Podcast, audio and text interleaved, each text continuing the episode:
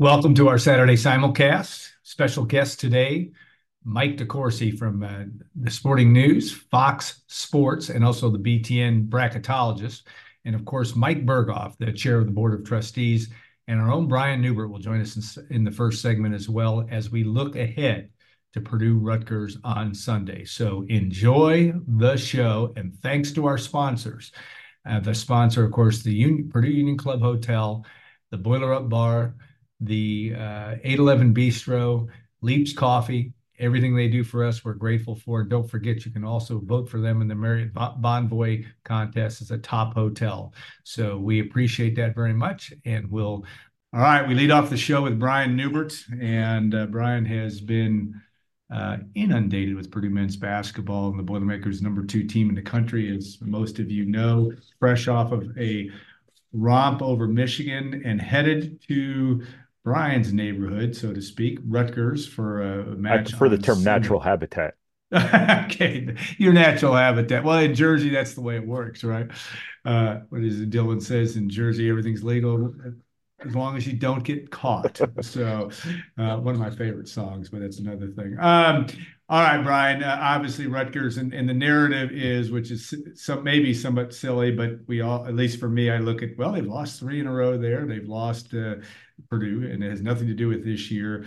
Rutgers is probably not quite the same team it, it was. Uh, certainly when they beat Purdue on, on Harper's half court shot, or even when Rutgers beat Purdue in West Lafayette last year. But what do you expect? I mean, Purdue has shown well on the road at Iowa and Indiana and kind of taking care of business with teams that were desperate for wins, Indiana and Iowa. What do you and Rutgers probably in the same boat if they want to get into the NCAA conversation. A win over the number two team, not the number one team, uh, might be a good thing. But what do you expect to see on Sunday? I would expect Purdue to take this one a little bit personal. Um, yeah, I thought Purdue took the game at Indiana personal, and uh, you know they kind of owe Rutgers one.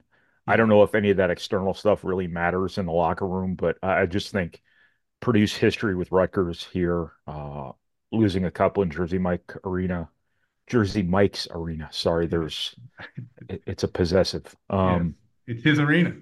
it's his arena. It, it is in fact his arena. Um, oil and vinegar everywhere. Anyway, yeah. um, no, I I would expect Purdue to take this one personal and kind of go into Rutgers with its eyes wide open to the reasons why Purdue has struggled with Rutgers. Rutgers has, you know, been tougher. They have played really hard. They have made it hard for Purdue to execute offensively. They have blunted some of Purdue's strengths on the glass, you know, things like that. And um, I just think Purdue's primed to take on a very different Rutgers team. You know, part of what's made Rutgers good over the years under Steve Pikiell is they've had continuity in their program.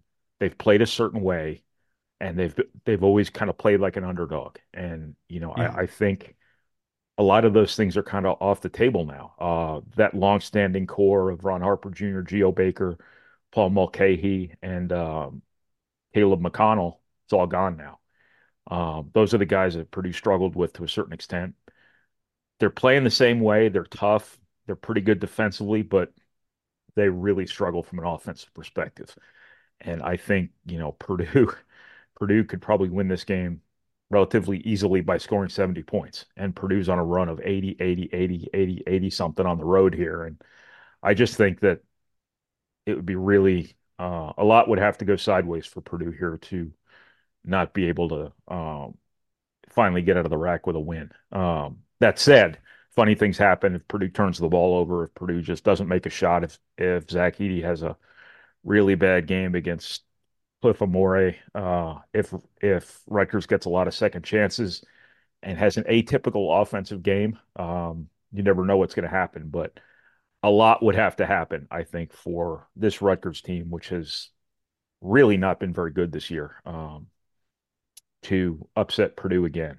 Um, but I, I would I, again, I would expect Purdue to come out take this personal, understand here's why we've struggled with Rutgers and do everything in its power, led by the seniors, to um, get that win in the last arena they need a win in to have run the table in the conference. Yeah, Omoruyi is really good inside. You're right. The, and but he is running into Zach Edey. I mean, Well, it, yeah, that presents some interesting challenges well, he dunks and rebounds. He Yeah, dunks and rebounds, and that's that's that's scary for a lot of people. But what's scary from a Purdue matchups perspective is guys who can play away from the basket, do some things against Zach Edey. You know, uh, take advantage of him on the perimeter. That's not Cliff. Uh, Cliff is a guy who, um, you know, is going to get on the offensive glass, who's going to catch lobs, who's going to finish uh, when things break down off the dribble. Um, I just think having a big body on him and Purdue being able to throw a lot of big bodies at him is going to, you know, offset some of his strengths. Uh, I could be wrong, but I just don't know if he's got enough game to really be the sort of problem for Purdue that Rutgers has always had in its backcourt. Uh, so uh, I again, I could be wrong, but I just think he's not necessarily the sort of big that can give Purdue uh, problems like the, the kid at Nebraska, Rienk Mast, whatever his name is, uh, did. Um, yeah. also dominated Ohio State, so I, I shouldn't talk about him like No, a he's he's really like a good. like he was a fluke. Um, but no, I, I I just think Purdue should have a big advantage there. Um, you know, Omoruyi's length um, and athleticism is going to get get him a couple blocks. Uh, I, I think he kind of that's kind of baked into this. Uh, he's not going to be the easiest guy for Zach Edey to, to finish over. Um, but even if they offset one another, uh, which is a big ask from Rutgers' perspective, Purdue's you know still got more weapons here uh, than Rutgers does. So The RAC also or Jersey Mike's apostrophe S. Um, it is a one o'clock game on Sunday. I know that it's the number two team com coming into the into the into Jersey Mike's, but uh, maybe a little more subdued environment uh, than it was at least a couple years ago, which I think was a Thursday night. Obviously, Purdue was number one. That's a whole different deal, but uh, a little bit different deal, I should say. But how much that will matter, one uh, never knows. Uh, you've written and talked about the emergence, and I don't know if it's the emergence, but maybe the upgrade of Lance Jones. And, and Jones is, uh, you talked about him being a complimentary guy coming in, or that was the expectation. He's gotten to be a lot more than that. 24 point effort against Iowa, that being one case in point, but he has played very, very well uh, in a number of different ways. Uh, how does that change Purdue's dynamic moving forward? I mean, he is just uh, he's doing a lot of things that uh, help you win games. well, he's obviously completed them in terms of what he's given them uh, in transition. You know, b- being able to change paces for Purdue offensively. Obviously, been a really important defensive player, Purdue's best perimeter defender, uh, probably by a wide margin. His energy, his personality, I think, have really, really been godsends for Purdue. Um, for lack of a better term, I've written before that, and I don't know if there's any any basis to this in reality, but this season kind of profiled for Purdue like a season long tension headache because all the pressure that's Yeah. going to be on them all year. Yeah. And I think bringing in a guy like Lance Jones with his enthusiasm, the joy he carries himself with, I think has been a real a real plus in that regard. Now, I could be completely wrong ab- about I that think you're dead dynamic on. I think actually mattering, but I think he's huge from a team chemistry perspective. The fact that he's scoring the way he's scoring, had you told me back in like August, uh, he's going to be your second leading scorer, I would have thought something went terribly awry Yeah. and that you know Braden Smith or Fletcher Loyer turned into a pumpkin or something like that. And they've been really good. He's just been really good too. Now, the volume of the th of the threes he's taking is a little bit surprising, and I, I think there's still probably a little bit of streakiness in there. But every time I Mhm. say that, he comes out and makes Yeah. five threes in the next game. So, Yeah. you know, perhaps I I ought to acknowledge what is actually happening and not what I I figured would happen. But um, Yeah. He uh, he had said last year at SIU that he took too many threes, and uh, that's kind of what I'm going based on. Is that he, he thought at SIU last year he settled for too many threes. So I guess in these games when he takes like nine threes, I I, I guess I kind of let his words guide my opinion. But he's making shots. He's making timely shots. He can create shots for himself. I think his his decision making is really important from here on out because he's going to have opportunities to drive past people, break down defenses. you know, things like that. I, I think the early shot clock threes, the 40 footers are pretty much out of his system. The shots from Crawfordsville, right? Yeah, yeah. I mean, I I think during the non-conference season, you saw a guy who was settling in from being one type of player to being another type of player. But the mentality that comes with being that type of player is helping him in this different role as this type of player, if that makes any sense. I think he's coexisting fairly well with Zach Edey. I think he's fair, coexisting fairly well with Fletcher Loyer and Braden Smith. Uh, those guys are very inclusive of him. Um, they uh, this is a team that makes the extra pass, a, a, a very unselfish, very good ball movement team, and I think that's probably been fun for him. Uh, you know, he's always had the ball in his hands, I think, and now he's he's showing that he can do something different. So me thinking he might not have been ideally suited for what he's doing now is probably rooted in the fact he's never done this before. I mean, yeah. he's never played with a Zach Edey before, nor have most players before they get to college. Uh, he, he's always been a primary ball handler, not a secondary ball handler, but he's really, really fit in very well uh, in that regard. And I think this Purdue team pretty much has it all. And I, I don't think that certainly wouldn't be the case if it weren't for Lance Jones because his speed, his athleticism, his defense, his ability to create for himself has added another layer to this team that uh, you know really has gone along well with the kind of the big three of uh, or the big four, I should say, of Zach Edey, Braden Smith, Fletcher Loyer, and the combination of Trey Kuffner and, and Mason Gillis one of the things about Lance Jones passing the ball that got a little bit of viral attention in a TikTok, Twitter moment, uh, and Myles Colvin's disdain, whether it was a two second disdain for not getting the ball passed to him. There's dynamics to, to that that I, we may have no idea about, but just talk about what on the surface what you see with that and and uh, uh, what that could mean if anything or nothing moving forward to this basketball team yeah, I, I, don't know if it was it was it was disdain as much as disappointment. He might have felt like he had an opportunity to do something uh, in that situation. Probably uh, reacted a little harshly in the moment. He's young. He's a freshman. This is not a situation he's used to. Uh, it, it it's hard, but you think Mason Gillis wouldn't want to be playing more and get more shots yeah. too? Uh, that's the nature of this team. Uh, is that people have to have to sacrifice. There's a lot of college teams out there and a lot of circumstances at Purdue that had they been in place now, he would be playing a really prominent role for Purdue, which isn't to say he's not. He hasn't at times this season. I mean, he's helped Purdue win games. Um,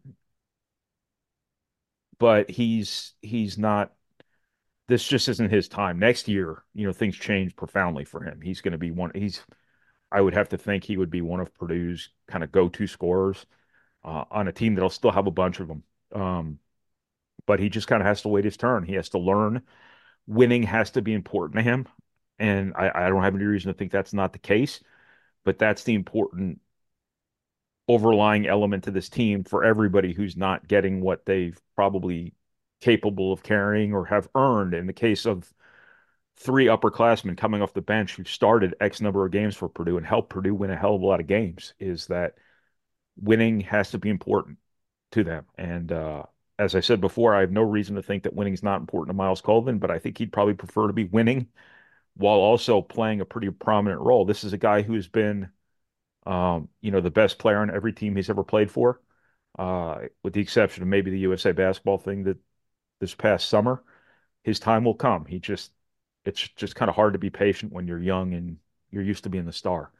Um, but I, the the biggest thing is that his his time will come. In the meantime, that doesn't mean there's not going to be disappointment. There's not going to be frustration. That's part of the process.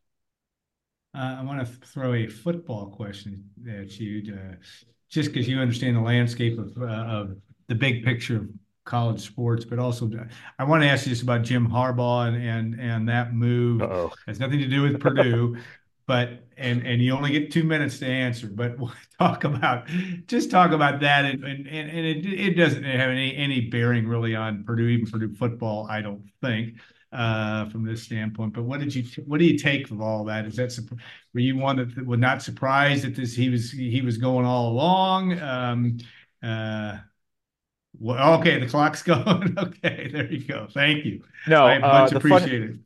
the Fun, funny thing away. about the funny thing about coaches is once they're in the NFL, they always want to go back. Um, Yeah. you don't get that out of your blood, and I think him losing the Super Bowl to his brother, I think is probably always eating at him. Um, the fact that this was he would have been gone last year, I, I think had the Vikings actually hired him. Um, I think he was he was kind of primed for this.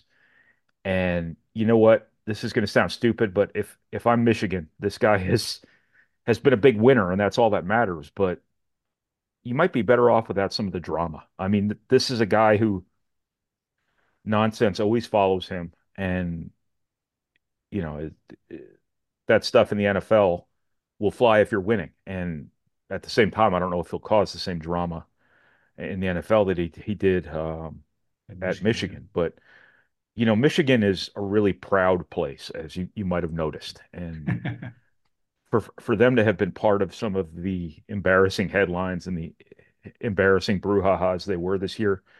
Um, now they're all biased, so they they they wouldn't call it embarrassing. They would call it a witch hunt or something. Yeah, yeah. But uh, you know, Michigan in itself should should carry on. It's one of the best jobs in college football. It's one of the most advantaged jobs in college football.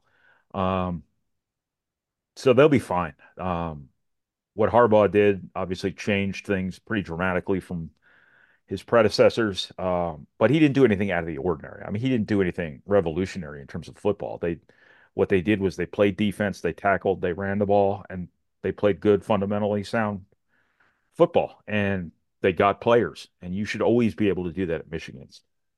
So, are we out of time? My bad. Oh, you're, out. out. of time. um, so it, it, didn't surprise me one bit that he left. And yeah. what what opens my eyes a little bit is the profound sadness at Michigan when everybody knew this was coming. And like, yeah.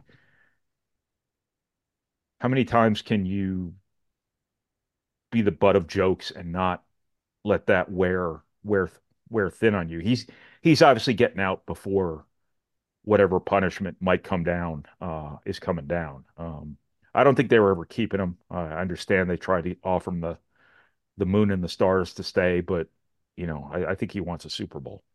Yeah, yeah, well said, and pretty succinctly said. All right, we appreciate your time. Safe travels to uh, your natural habitat, and we'll look forward to your coverage on Sunday afternoon. Uh, that will tip one o'clock, a matinee, and at uh, Jersey Mike's. Is it one o'clock? I thought it was two o'clock.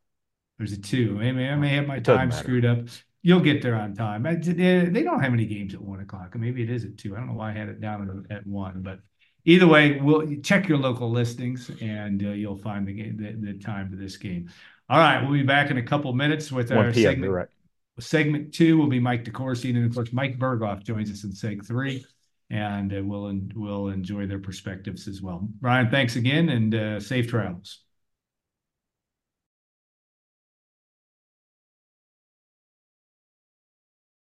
with Mike DeCourcy. Next segment here, and uh, Mike, uh, always gracious enough to join our show at least once a year. We try not to bug the heck out of him. He is a busy man uh, with Fox Sports, BTN studio analyst, sporting news, uh, uh, on and on. He has been a contributor to uh, basketball for a long time and uh, one of the best at it, to say the least. All right, I want to talk to Mike. You know, Purdue is is not really the flavor of the month because it's been really good this year and, and last year. But talk about, let's start with the Boilermakers and just your impressions.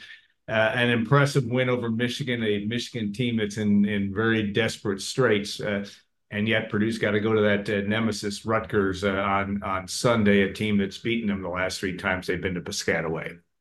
It's a hard place to play, uh, and yeah.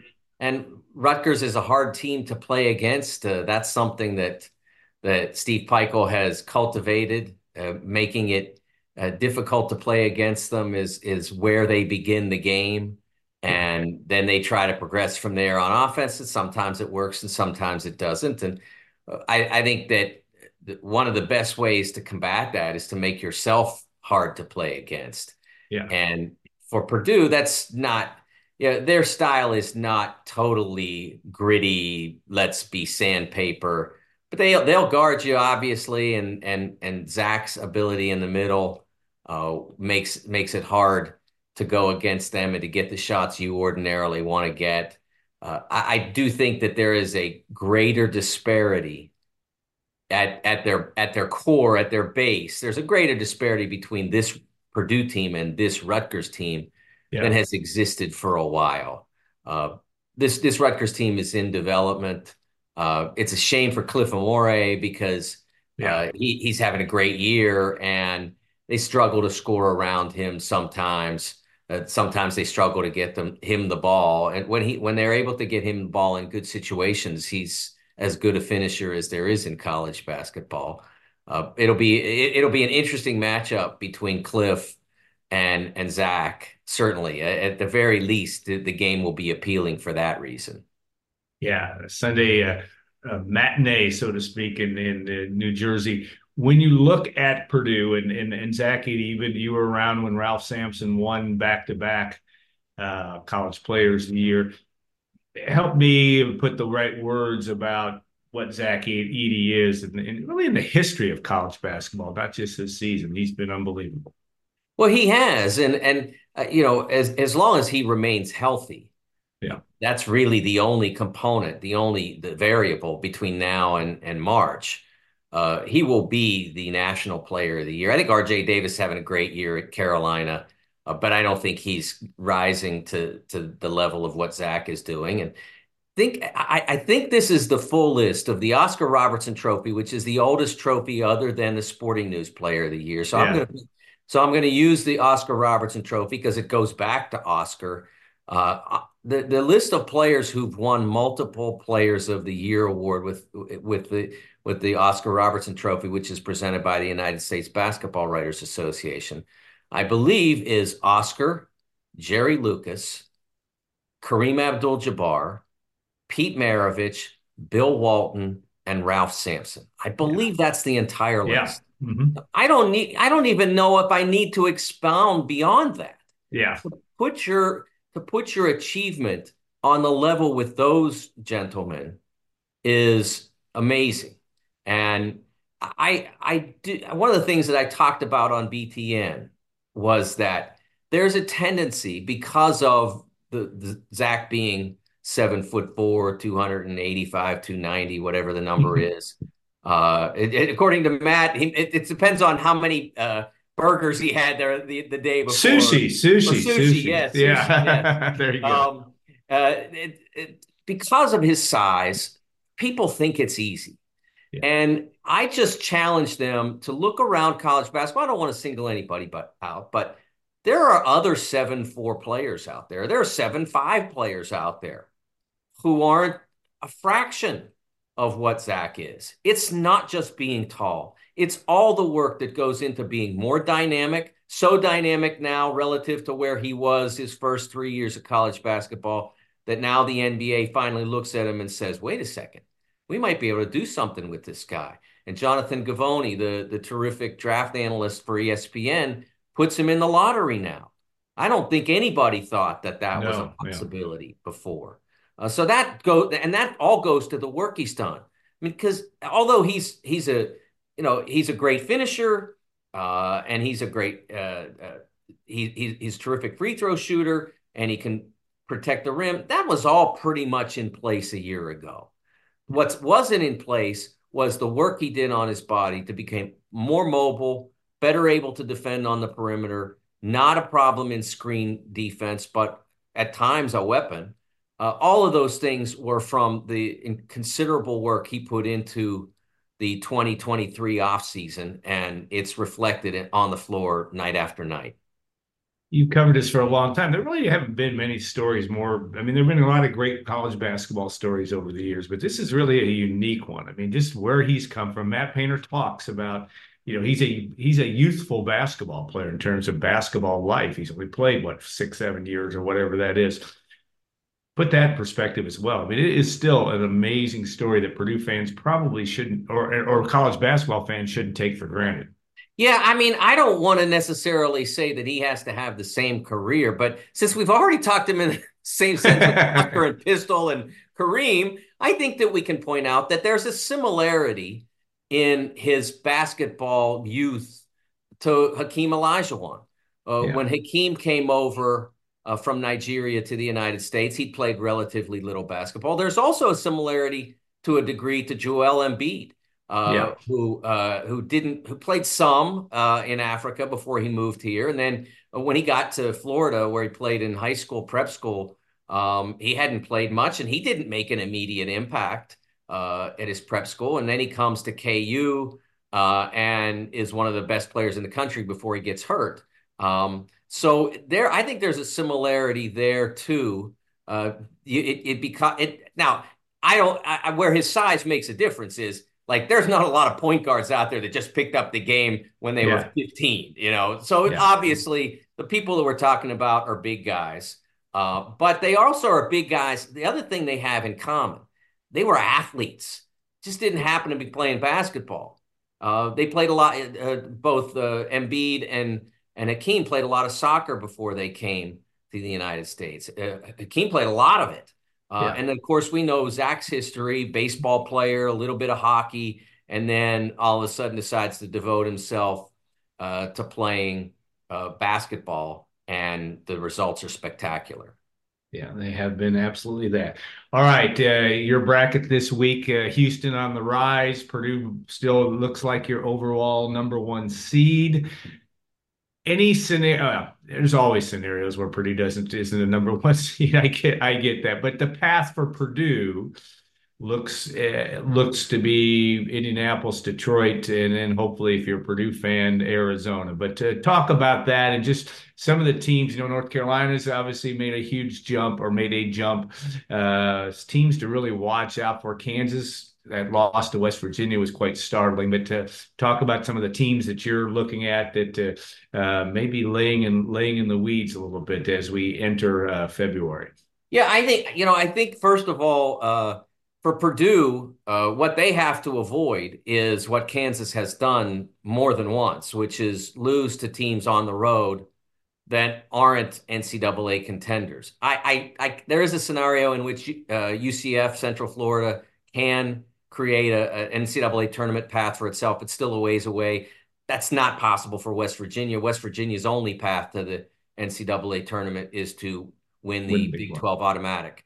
Uh, so that and and for Purdue, you know, their opponent is whoever's on the court that night in themselves. Yeah. Uh, because if if they do well in the Big Ten as they have over the first relative the first half of Big Ten play, if they do the same things, give or take, and probably give, because I think they're, they, you know, they don't play in Nebraska on the road and Northwestern on the road. If they do the same things over the second half, the only team that's out there that is a threat to them being where they want to be, uh, specifically Detroit, because they're almost certain to wind up in Indianapolis. They're going yes. to be a one or a two because you look at the three line. I could, I'm working on tomorrow's bracket. I can barely find threes. Yeah. They're just not there. The the line between one and two is significant. The line between two and three is precipitous. Uh, yeah. So uh, so they'll they'll they'll get Indy, but if they want Detroit too, KU is probably the biggest threat. Uh, it's the only team out there that would half want to be there. They it, uh, they might you know they might not make any difference for them to be there or Houston. Uh, so if if Purdue gets its one, it's probably going to Detroit. So that's a good thing. And so it really, like I said, it really just has to focus on itself and and the uh, opponent on that given night. Uh, UConn is probably a one, but they're going to want to be in Boston very badly because it's just a few hours drive. Uh, the, the the one in the West probably Houston at this point. The competition for that's probably Arizona. Uh, so again, there's really Purdue's really in a good position geographically right now uh, because they're going. You know, if if they get the one, and and it's up to them in large part. Mm-hmm. If they get it, then they'll probably get it where they want it, which would be the Midwest.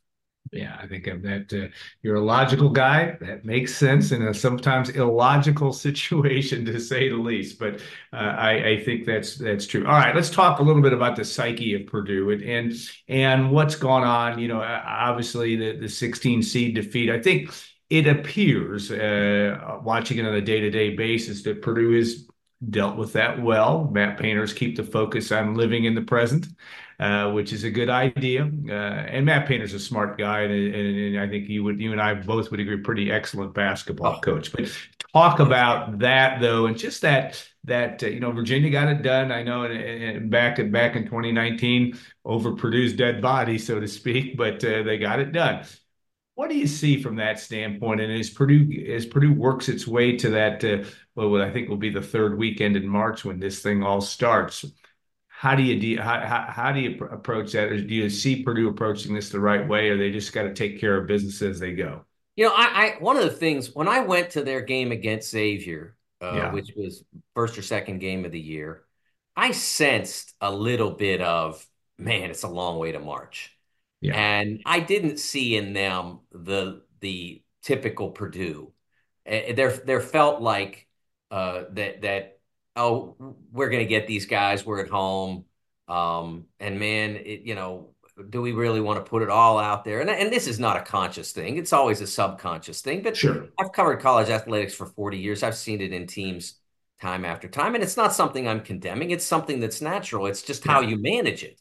Yeah. And so what the, the best thing for them at, at that point was at that point in the year was, oh, now we got to go to Maui. Well, go ahead and take that attitude on the floor against the teams they had to play out there. Yeah. You're going home one and two with a win over Chaminade or whatever. Yeah. You got to play. And they did. And they and you saw right there, oh wow, this at their best, they're really something. And then the same uh, in the Arizona game here in Indy. Uh, they, they, at their best, they they really can bring it, and I think that there have been moments so far this season where a little bit of that creeped in and or maybe just the other team in particular northwestern nebraska understanding what beating purdue could do for them yeah. brought everything they had. You know they they moved the whole living room onto the floor you know they had brought everything they had. And purdue was like hey we're just here to hoop you know it's like and that's not you know that's not going to get them through and against a team that sees them as a ticket recently the indiana game i never i knew that wasn't going to happen because of what happened a year ago. So you knew they were going to bring their best effort. But I, th- I thought the iowa game was a breakthrough because iowa is a team that came into that game no less ambitious than northwestern and nebraska but more desperate because nebraska already had some good wins under their belt.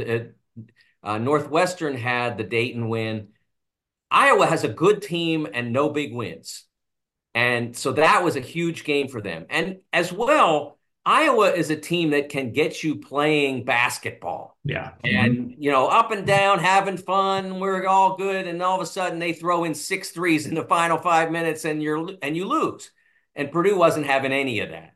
I thought that was a real statement of intent by the Boilers that, okay, yeah, we let a little a few go early in the year, but that's not going to happen now. Somebody's going to have to be A, really good, and B, at their absolute best in this league. They're going to, and, and they're going to obviously have to be at home. I don't think the Boilers are going to lose at Mackey. So yeah. I, I, I think those three things all have to be in place for for the Boilers to lose at full strength. And let you know, let's hope that that that this team gets to play the whole year at full strength because uh, the last thing that we would want to see after what's happened in the last couple of years is them not getting to take their best shot at erasing that. No question. Braden Smith has been really good. Uh, guard play. There's been a lot, obviously, a lot of talk about the the being one year older for Fletcher Loyer and Braden Smith. But talk about those guys and uh, and what they mean. Obviously, you know more than anyone that uh, the NCAA really comes down. A lot of it comes down to great guard play. Purdue seems to have enough of that. But how do you view that at this point? They have more than enough, Alan. When you got a guy like Myles Colvin that can't get on the floor, and I think Myles's entry has been good for Lance uh, for Lance Jones and for Fletcher Loyer. I think his his presence is is a motivator. because they know like that if that if Myles got his shot, he might not ever give it back. Uh, he's really talented. We saw in the Xavier game, the Alabama game, what he was capable of delivering uh, when it was necessary to help them win. I'm not convinced that he might not yet still, even at, with the team at full strength, be needed at a moment and deliver. I think he's terrific. Uh, Braden is just a year older. He was already terrific. He was already an outstanding point guard in the league. He's just a year older, a little bit smarter from the experiences that he went through last year. Uh, he's he's probably a better shooter. Uh, but I think I think Fletcher has gained strength. He's gained confidence, and he's gained that motivation of knowing, look, I, am the guy because I've been here, but the guy behind me can really play. Uh, so I've got to I've got to be at my best, and I think that's helped him a lot to to be the player he's been as a sophomore. Yeah, Myles Colvin came off against Michigan, nine points in a hurry. Uh, just uh, nine points in seven minutes. He can show so he can do that. And that's an excellent point that I hadn't really thought of. That that whole motivation factor with Lance, and Lance Jones has been phenomenal. That has made a big difference as well. Okay, last question for you. you know, Wisconsin, or excuse me, Northwestern Illinois on Wednesday night. The beauty of college basketball. I don't know how much you got it, were able to see that game, but just what a, a great game and it ended up probably working best for Purdue because Northwestern wins that game and puts another loss in Illinois' ledger. But talk about just that and uh, and just the, the the phenomenal even Purdue in the court storming situations. It's still been great great theater for the other team a lot of times. But talk about just the, the state of college basketball. And I thought one of the best games I've seen in a long time was was Wednesday night uh, Northwestern's overtime win over Illinois it was a phenomenal game, Alan. Just wonderful basketball and a game that might not have been played a year ago. I think, although I do believe the talent overall in college basketball is down, you see that reflected in the mock drafts. Uh, that four of the first five are in in uh, say uh, USA Today's. I looked at the four of the first five were international or G League players. Uh, that's not great for college basketball. Uh, uh you want the best players to be in NCAA, and most years they are. This year, it's just not as as elite. But what college basketball's done, and I don't I don't think it was because of that, but the the the change in the charge rule has made the game so much more attractive. There's not there's all all that flopping is gone, all that diving in front of driving players who who are totally committed to the drive uh, and you dive in at the last second, and and then all of a sudden they're supposed to somehow stop their progress when they were clearly moving forward and clearly moving toward going into the air. Uh, all of that's gone. So guys can get to the rim now. You see dunks, you see layups, uh, you see action around the rim. I think it. I think the game itself is so much more attractive, and all of that was on display in the in the uh, Illinois Northwestern game. And it's a there's a bit of a rivalry there. They've had a nice rivalry over the years. Not one of the best in the Big Ten, but a one that pops up as a cool little rivalry. Uh, and and that you saw some just terrific players, uh, especially Boo Buie. Uh, yeah. What he brought down the stretch was amazing. You know, uh, I had we had this thing on Big Ten basketball and beyond on Sunday where we did this uh, guard draft. Who are the best guards in the Big Ten? And it went back and forth, and I got the first pick, and I picked Boo. Uh, and then Raphael took uh, Jahmir Young, and uh, and it went from there. And after Boo's performance, especially in overtime on Thursday night, I tweeted at Raphael. I said, "I think I won the guard draft tonight." Yeah. And then he brought up, "Yeah, well, Jahmir just made a buzzer beater yeah. beat Iowa. So are you sure about that?" I'm still sure. Yeah. what Boo did uh, against Illinois was phenomenal. The the ability to get to the rim, the ability to make the jump shots, uh, really entertaining. Marcus Domask, a great yeah. player. Uh, you know, I, I I didn't ever really think Illinois was going to hang in the league race uh, to the to the extent that it'll be Purdue versus Wisconsin. I, I always thought Illinois would be in the picture, but not in the in the in the uh, on the you know on the top two in the medal stand that they might be the bronze kind of you know down a little bit toward the ground. Uh, but uh, uh, I, I, think that that game was also a good statement for what Illinois can do in a tough environment uh, against a team that is gets really hot. Uh, I thought Illinois guarded them well for the most part, but it was just hard to keep track of you know Ty Berry making all those threes and and Boo himself kind of defies almost every game plan when he's on. Yeah, absolutely amazing basketball. A lot to talk about. Mike, thanks so much for your time. It's always insightful. You always bring something to the table that uh, I might not have pondered, uh, and I appreciate that so much. We'll look forward to seeing your work uh, that bracketology thing is a is a head on a swivel moment every week for you. I get that. We appreciate that. Of course, your great work on on BTN with with uh, some really great guys: Ray Davis, Bruce Weber, uh, the Purdue contingent, even Rob Hummel from time to time. Uh, pretty good co- company from the Purdue world uh, that uh, are fun to talk some basketball. So have a great rest of your week. Thanks so much for your time, and we'll be back for our next segment with Board of T- Trustees Chair Mike Berghoff, and uh, we'll talk a little Purdue sports and what the future may hold. Uh, that'd be another conversation for Mike down, Mike DeCourcy down the road. Where is all this going? But we'll get to that later. Take care, Mike. Thanks so much.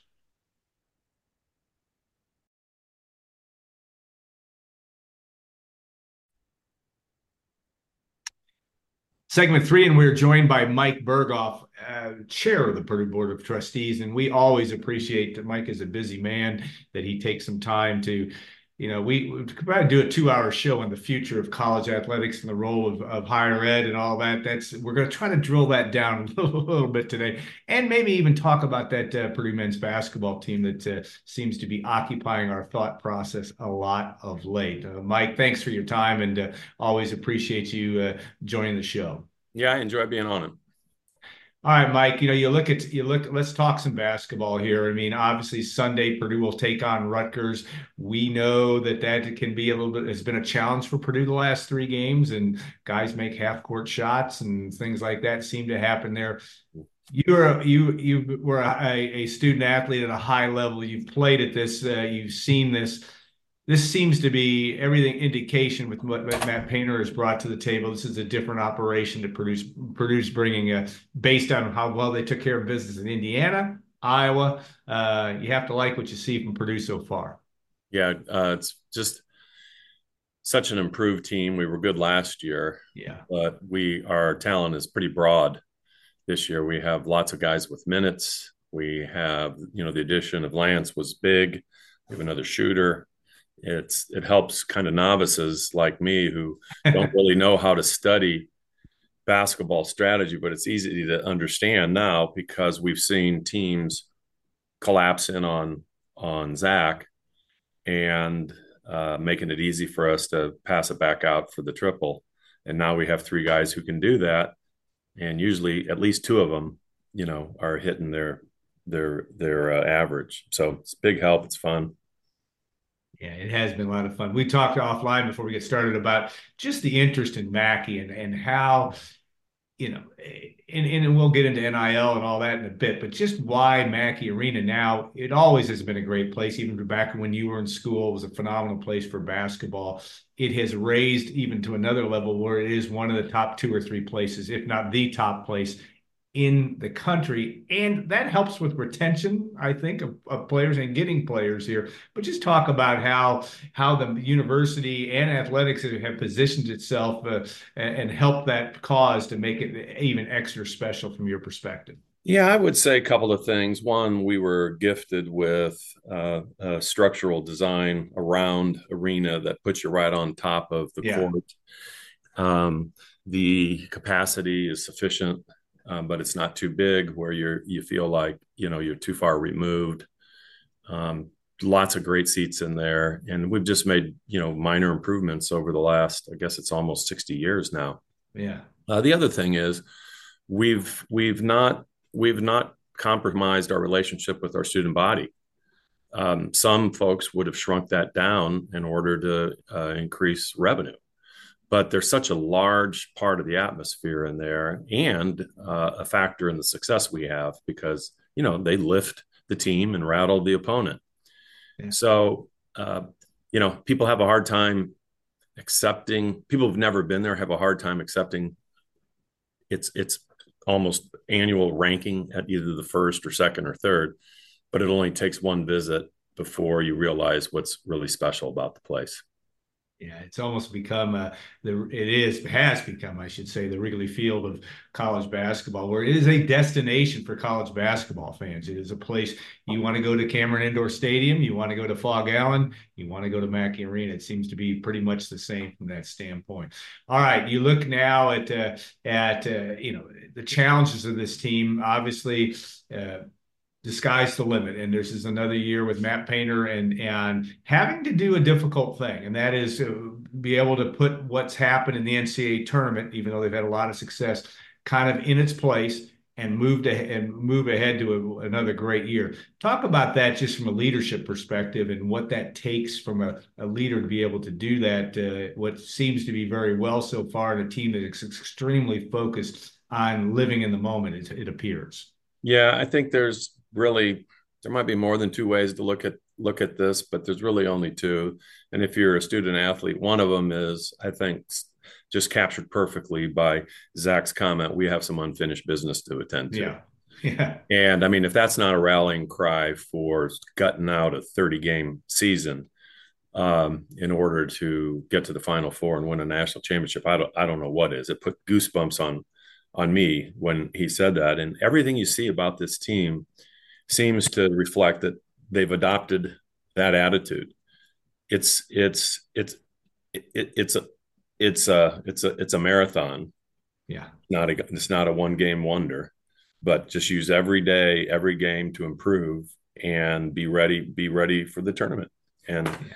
I think I think these guys in this team have done an incredible job of of dealing with the loss and focusing on this season with Mike Berghoff, chair of the board of Purdue Board of Trustees. When you look now at the at the big picture of college athletics, and it's perplexing to anybody, I think, in terms of where all this heads, but also from where you sit. I mean, as, as on the board of trustees and trying to uh, keep Purdue's re- keeping Purdue's reputation not only as an academic institution, but also keep it as a high level athletic competitive environment what keeps you uh, what keeps you focused and, and feeling confident on the future of all this? Or is this just a time where you got to sit through and and see where where things uh, where things fall and how to deal with them? Well a couple of things. One uh, you know i took a deep breath as you started to describe what was going on and it's it's it's just reflective of the challenge right? Yeah. it's not something that we can easily control like many other things that you're confronted with. Um, Secondly, we stay in this thing in this in in this process trying to influ- influence the process because we don't really believe you can be a comprehensive public uh, one of the nation's most comprehensive public universities without strong athletics. Because strong athletics just sig- reinforce there's a commitment to excellence about everything we do both academically and athletically uh, so that's that's the second thing. Um, third thing is without our engagement, we're concerned that we're going to arrive at a solution that's not very good. And so we all can be very, very thankful that we have Mike Bobinski as our athletic director, one of the most senior, most respected ADs uh, in the country, and helping by providing um, strategy assistance to our new commissioner during during all of the discussions we're having both with with uh, Congress and other conferences about how to how do we make the most uh, out of this and how to how do we find the very best pathway for the Big Ten to continue to be a leading conference, but retain its commitment to student athletes. It's a challenge, but you know we'll get it done. Just not sure what it's going to look like or how quickly. Well, you know, in your in your business life, work life, and even in your board life, we are used to having solution A, solution B, solution C. Yep. Probably one of those three. This is one of them that uh, is really, really challenging. I think from that perspective, is you you don't know the end result, and you've got to have enough well-meaning folks and smart folks to and everybody invested in the right way to get this done? I mean, is it as simple as it, we can all, all we being all of college athletics, from administrators to student athletes down the line, row the row the boat, so to speak, in the same direction? Is that what it's going to take, uh, or is it just uh, uh, we, will see what it's going to take. Yeah, I think I think it's it's quartered into segments. There's going to be a group who a group in one quarter segment that uh, uh, is probably going to benefit more than the other two or three or four quarters, and we need to be in that first quarter. Yeah. Um, but it's a challenge, and I'm guessing if you asked, if you asked, mostly because there's so many moving parts. You know, you have you have player, you have uh, player issues, you have compensation issues, you have conference issues, you have litigation. Yeah uh, that's existing, um, and all this needs to be dealt with at the same time. If you asked all of the athletic directors, this might be the most challenging uh, period in college athletics ever. I think that's I think that's a fair assessment. But boy, it's it is a perplexing thing to to envision what is it at the end of the tunnel. All right, uh, you you also obviously as a chair of the board of trustees and your and your colleagues on the board you're real you're you have many hats that you wear but one of them is also to work very closely with the president and and you have a a new one and a relatively new one i should say in mung chiang talk about his you know he's different everybody he's following a, a, a hard act to follow in, in mitch daniels but also his how how the board interacts with him with respect to athletics and the and how that uh, uh, that marriage so to speak is working out so far uh, we're very fortunate uh, in this transition, uh, especially in a lot of different ways. Both Mung's uh, passion for Purdue and our mission for economic development and for excellence. I mean, you've heard his his probably his yeah. biggest rallying cry is excellence at scale. We're big and we have to be excellent. He also loves to win. He's very competitive, uh, no matter what the project is, and and that includes sports. Um, you know, he he wants to crush people. you know, when people when people say we must crush them, yeah, you know, that says something. We also had that. We had that in Mitch, who was a terrific, terrific competitor. Wanted to win all the time, and uh, sometimes couldn't bear to watch a game because yeah. he got so wound up about it. And then you know he would get text messages and turn his phone off. Um, so you know, we have a, a, real fan in athletics with Mung, and he knows what it takes, what's required uh, to win. It's not just a will. You have to you have to provide them with the tools they need, and we're very very fortunate uh, to have that, and uh, we get along really well. Um, he's different. Yeah, so, you know, he's um, got a family, which is awesome. You know, he has three three uh, children who are all living in Westwood with him. Uh, Augie is a huge sports fan. Uh, uh, his his son, the middle one, and you know they've traveled. They went out to Hawaii, and uh, our our fan base and our alumni like like seeing that, and we're we're glad he does. And then on the academic side, you know, he has his foot on the pedal. Uh, he's very proud of Purdue and wants to make sure that everybody else understands why. So he's a huge ambassador, travels all the time uh, to carry the message forward and help make Purdue, uh, you know, v- be viewed as one of the most consequential public uh, land grant universities in the country, and we're lucky to have him. Many members of the board, uh, if not all, are really in are, are very present in athletic events men's and women's uh, on a regular basis. I mean, you got JoAnn Brouillette's as big a fan as you're ever going to find uh, on down the line. Uh, but talk, it, it hasn't all, even since your time, this is what, 15th year now on the board. Thanks. Alignment, alignment is, is so challenging and yet important. I mean, you had, you were able to get that uh, accomplished, I think, with, I'm talking the president, the athletic director, the board, that's a tough, tough thing that's been able, but it has seems to be um, as much in concert as it's ever been uh, at this point. And, and and talk about because you've talked in the past about the importance of that, and not every school has that, and that can really, really make for a challenge if that doesn't happen. Yeah, I I am really, really um, thankful that we have alignment on how do you how you create a high performing team and that includes uh, managing uh, reporting structures and organizational structures in a way that it allows the superstars that you hire to perform and do their job uh, without inappropriate interference, uh, but tons of support. And somehow we've, you know, somehow we've managed to excel in this area. We are, I think, we are very unique uh, in that. You're right to bring that up uh, because Mike gets to do his job, Mung gets to do his job, and and the board does our job, and you weave it in a way. Oh, by the way, the coaches matter too, right? Yeah. So I'm not sure I have an answer for it, except we've had some governors who've made some really thoughtful appointments um, uh, to the board because they care about Purdue more than they care about an appointment that might enrich their contributions uh, uh, in their political fundraising. So, you know, all the way from Mitch to Governor Pence to uh, Governor Holcomb, um, they've helped a lot in that way, and we can be proud of that. So, I don't know. We have a formula that works, and it's pretty rare. All right, I mean, we have a couple more questions. One on that 38 year old football coach you have in Ryan Walters, and yep. uh, and how you know head on a swivel world that he lives in.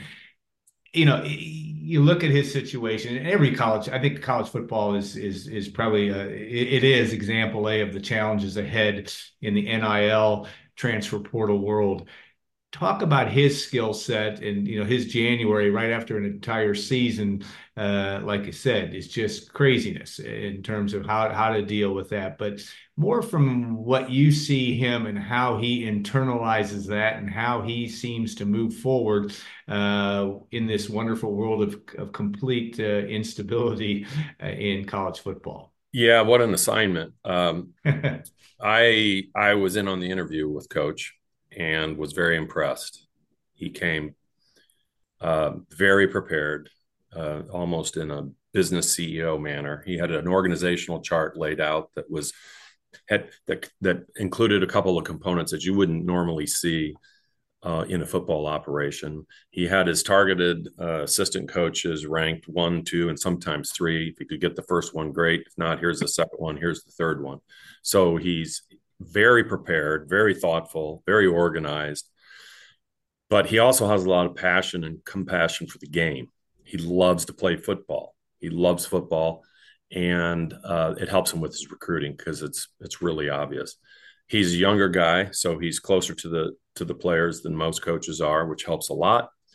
Uh, and so is his staff. Uh, so, from a football standpoint, from a leadership standpoint, that showed right away.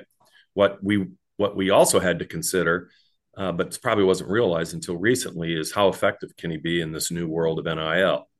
Used to be the head coach had to come be, be the strategist and the leader uh, and the recruiter. Now they all it's almost like their primary responsibility is fundraising. Yeah, and that's different. Okay, well, he's really good at it because he can communicate a vision to donors and explain what's required to make this vision reality. And part of the reality is funding, funding for the NIL.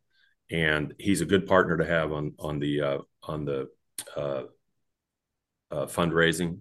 We've done a number of these uh, together, Coach and I and others. David Neff, now our new CEO. Mm-hmm. Uh, Mike Bobinski's been involved, and so uh, we've had we've had a fair amount of success.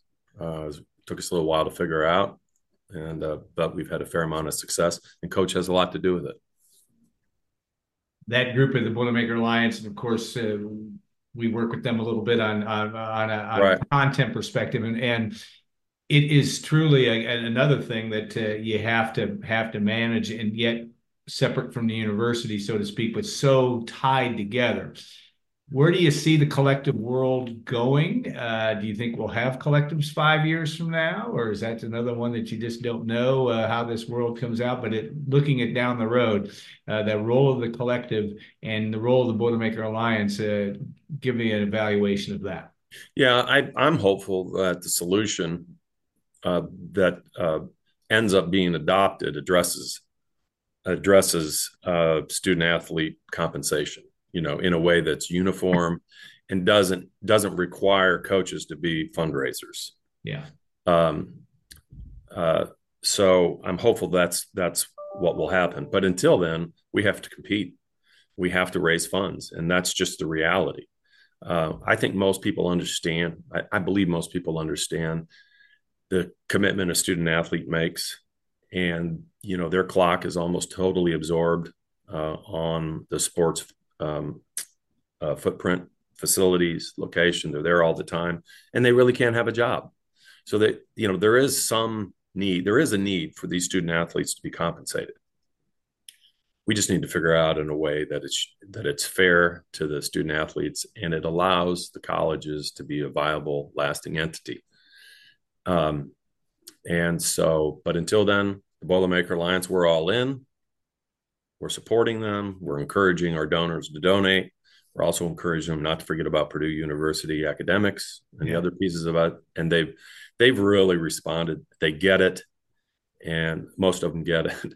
Not yeah. everybody. Um, but I'm hoping this is mm, this is a short term environment, and we'll come up with a long term environment that makes better sense for the players and the, and the universities. All right, last question is an impossible one, probably, but all right, you add Ohio, you add Oregon, Washington, USC, UCLA to this league, and I and the Big Ten has got a great reputation. I mean, you both of us are, are graduates of a Big Ten school, and it's important to us how do you keep that level? And and I understand the four schools that were added are all AAU schools that you mm-hmm. haven't compromised your academic standing. But is this still going to be again? I'm going to ask you to to tell me, Mike Berghoff, at age 70, what is it going to look like then? Is it still going to be? Is the Big Ten is the academic athletic tie? How do you keep that in this world? Yeah, the, I I think the answer to that question comes out to the solution uh, that gets presented um, by uh, the the outcome um, of how do we balance out compensation to student athletes, the lawsuits that are uh, making their way through the courts, um, the review of of the different conferences. There's a lot of balls that are juggling. Yeah. I'm I'm hopeful that uh, folks like Purdue who have been in the big, you know, who are in, you know, one of the two probably most significant conferences, um, end up on the winning side of this. Um, that's that's our plan, and that's what we want to have happen. But there are, I just don't see that there's any way that some some of the schools aren't aren't negatively impacted, and they're they're their uh, athletics is going to be a lot different than it's been before, and ours will too. But we want to we want to end up with the right balance and the product offering that our fans can be excited about uh, supporting. One quick follow-up. Negative, you think even in the Big Ten, that group of 18 will be there'll be somebody that may be left out of the dance long term, or are you talking about the big picture of all the the 130 some divi- power or Division One football programs? How do you? Yeah, do I'm I'm thinking the uh, the Big Ten and um, you know pick another conference. I'm not sure yeah. which one that is. will be um, on the favorable side of the outcome because we are now really yeah. i mean if, if you look at it um uh and right now we're we're spending time making sure that happens yeah uh because that's where we belong but the um the out the outcome is probably more difficult to predict than any other yeah. topic of issue or issue college athletics has ever had. Yeah, fair, fair, and that's uh, that's kind of been a, the, the crux of our conversation is that there's a lot of balls in the air, and uh, that will be interesting. Speaking of which, uh, board of trustees will meet next week. You've got a lot of that going on. Anything athletic wise on the, that you can share on the on the agenda, or anything uh, hot button issues uh, as we bring this to a close? No, nothing really uh, with athletics. Um, I'm working on the agenda right now. and there you go. That's what the chair does. yeah, I need to make sure that make sure we have something substantive to talk about next Yeah. week. But uh, no, our athletics. Well, there are. You know, people are are asking questions about tickets. Oh yeah. You know, so uh, I think I have this close to true that the the first round of the NCAA tickets, almost all of the participants in there end up uh, with about a hundred tickets. yeah. So that's Yeah. not You don't have enough. You It's don't not very enough. many. So I hope our fans understand that and and uh, and be patient because that's what we're up against. Yeah. If all goes to plan, Purdue will be playing in Indianapolis and maybe even in Detroit. Uh, uh, there's still a few games left to play and, things are. that can change, but uh, uh, that's the way it's uh, trending at this point. Mike, thanks so much for your time, especially all this extra time today. It's always en- en- enlightening. Uh, safe travels when you're heading up I-65 to West Lyon.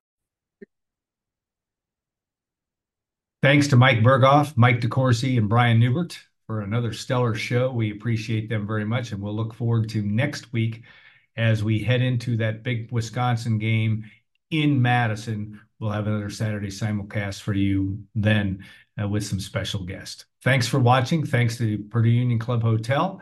And don't forget that you can subscribe to us on goldandblack.com uh, and also make sure that you leave a positive comment on YouTube too uh, and and subscribe to us on YouTube as well. A lot of ability to subscribe to goldandblack.com, and we hope that you do so. Have a great rest of your weekend, all. Hello, it is Ryan, and we could all use an extra bright spot in our day, couldn't we? Just to make up for things like sitting in traffic, doing the dishes, counting your steps, you know, all the mundane stuff. That is why I'm such a big fan of Chumba Casino. Chumba Casino has all your favorite social casino style games that you can play for free anytime, anywhere with daily bonuses. That should brighten your day a little. Actually, a lot. So sign up now at chumbacasino.com. That's chumbacasino.com. No purchase necessary. Group. Void were prohibited by law. See terms and conditions. 18 plus.